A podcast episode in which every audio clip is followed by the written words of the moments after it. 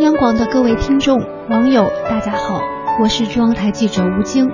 今天是世界精神卫生日，让我们一起关注心理健康。如今，随着生活节奏的加快，社会竞争的加剧，患有轻度精神疾病，比如抑郁症、孤独症、焦虑症等心理障碍的病人，就像患感冒一样普遍。目前，我国精神疾病患者已经达到一千六百万人。而接受治疗的人数却只有百分之二十，有八成病人缺乏治疗。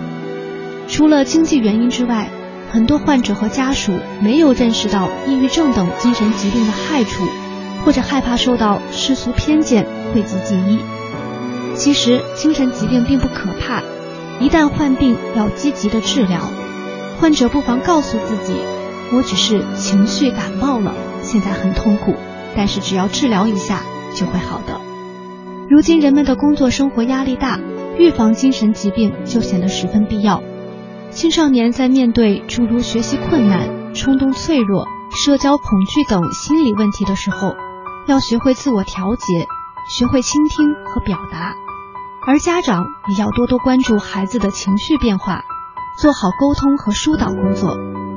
上有老下有小的中年人，面对工作生活的压力。容易出现心理疲劳、烦躁易怒、失眠多梦等症状，所以要注意劳逸结合，保证身体健康。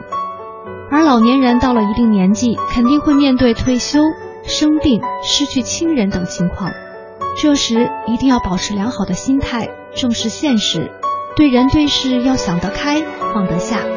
如果老人出现严重的情绪变化，基于减退或精神障碍，应该及时到医院。进行诊疗，每个人都应该多多关注自己和家人的心理健康，毕竟身心都健康才是真正的健康。祝各位晚安。